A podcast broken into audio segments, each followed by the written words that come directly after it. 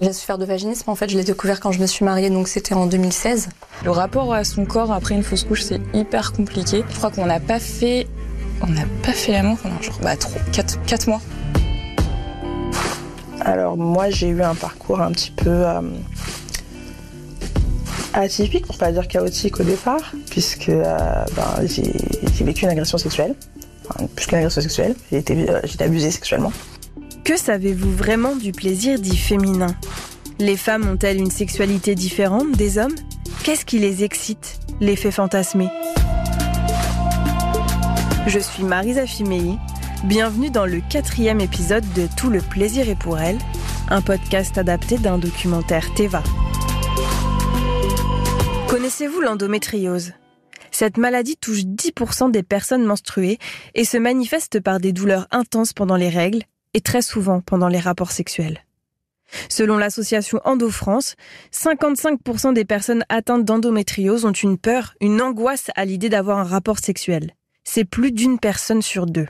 L'appréhension vis-à-vis de la sexualité n'est pas due qu'à cette maladie chronique et la peur d'avoir mal. De nombreux facteurs psychologiques peuvent provoquer ce sentiment de stress ou d'angoisse. Dans cet épisode, trois femmes témoignent des traumatismes qu'elles ont pu avoir au cours de leur vie sexuelle. Leur témoignage est éclairé par Caroline Leroux, psychologue et sexologue. On y parle notamment de violences sexuelles et de fausses couches. Faites attention à vous. J'avais jamais regardé ma vulve avant de me marier. Parce que bah, j'ai reçu une éducation traditionnelle maghrébine en fait. Et chez nous, la sexualité, elle est, elle est tabou. Asma a 27 ans et son entrée dans la sexualité a été compliquée.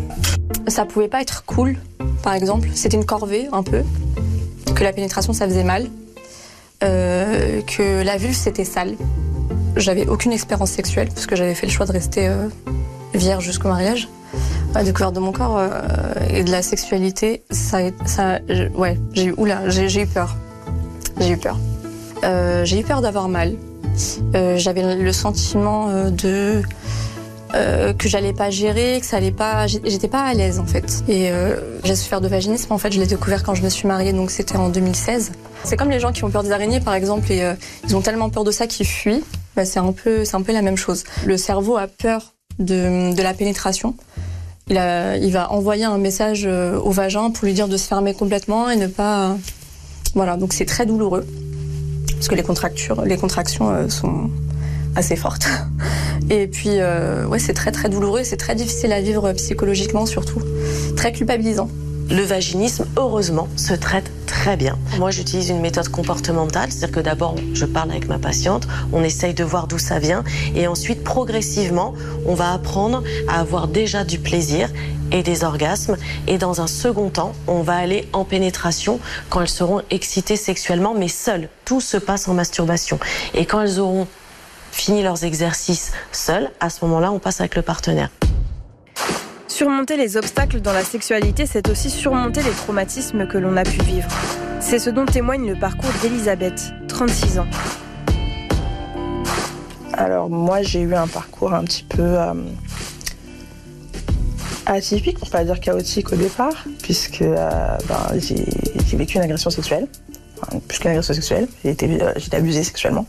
J'avais 13 ans quand ça s'est passé. Ça m'a, euh, ça m'a coupé euh, un petit peu de toute la jante masculine, on va dire. Je, de qui je ne voulais pas être proche. J'avais peur en fait, et par conséquent, j'avais pas spécialement euh, envie. Je voudrais que ça n'existe pas. C'était limite ça. Je voudrais que ça n'existe pas, tout ce qui pouvait me sexualiser. Et ensuite, j'ai eu un autre, un autre passage à vide, totalement différent qui a été euh, d'être de tomber dans l'hypersexualisation. Et euh, de moi, dans, mon image, ça veut dire que je ne me percevais que euh, limite comme un objet. Du coup, j'ai mis du temps à en parler autour de moi. Et, et en fait, quand j'en ai parlé, j'étais déjà dans cette phase où c'était plus facile pour moi d'en parler, parce que j'étais déjà dans la phase d'hypersexualisation. Et donc parler de sexualité ne me faisait plus peur. Je, je cherchais maladroitement, à me réattribuer cette chose qui était mienne en fait. Et, euh, c'est aussi destructeur. Parce qu'en plus d'être dans un mal-être profond, quand les gens vous voient comme ça, ils se disent Bah non, elle souffre pas puisque regarde comme elle vit. Non, c'est un appel au secours. Et il m'a fallu du temps, en mûrissant, en devenant maman aussi. C'est là que je me suis réellement attribué mon désir en tant que femme, sans être dans euh, l'utilisation de mon corps en tant que personne blessée. Caroline Leroux. Quand il y a eu un traumatisme sexuel ou une agression sexuelle, l'essentiel, c'est d'abord de se reconstruire. Parce que là, ça touche notre intimité. Donc la première chose pour se reconstruire, c'est d'aller voir un psychologue clinicien et de travailler sur ce traumatisme.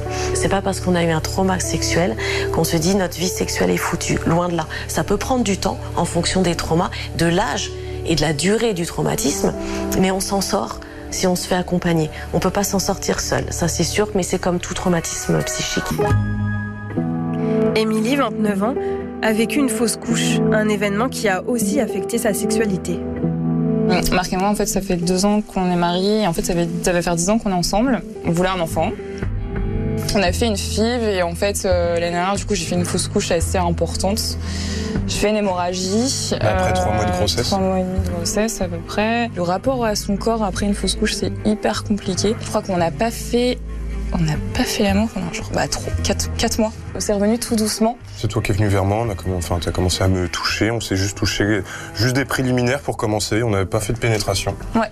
On y va vachement doucement quoi, parce que euh, du coup c'est un peu traumatisant. Maintenant même on est plus... euh, En fait on Encore est... plus à l'aise Ouais, on est hyper, ouais, on est hyper à l'aise. Vraiment, genre, euh, je pense qu'on était déjà à l'aise, Ouais. mais là, on est encore plus à l'aise. Ouais, c'est ça, ouais, Ça doit être ouais, ça. c'est ça. Alors les sens sont très importants.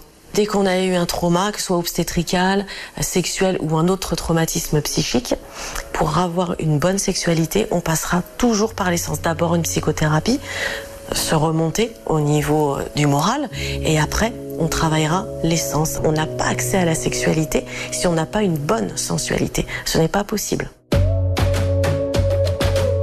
Prendre le temps de se redécouvrir et ne pas prendre les traumatismes comme une fatalité, cela peut paraître compliqué. Surtout si vous êtes concerné, n'hésitez pas à rechercher l'aide de professionnels pour être aidé et accompagné.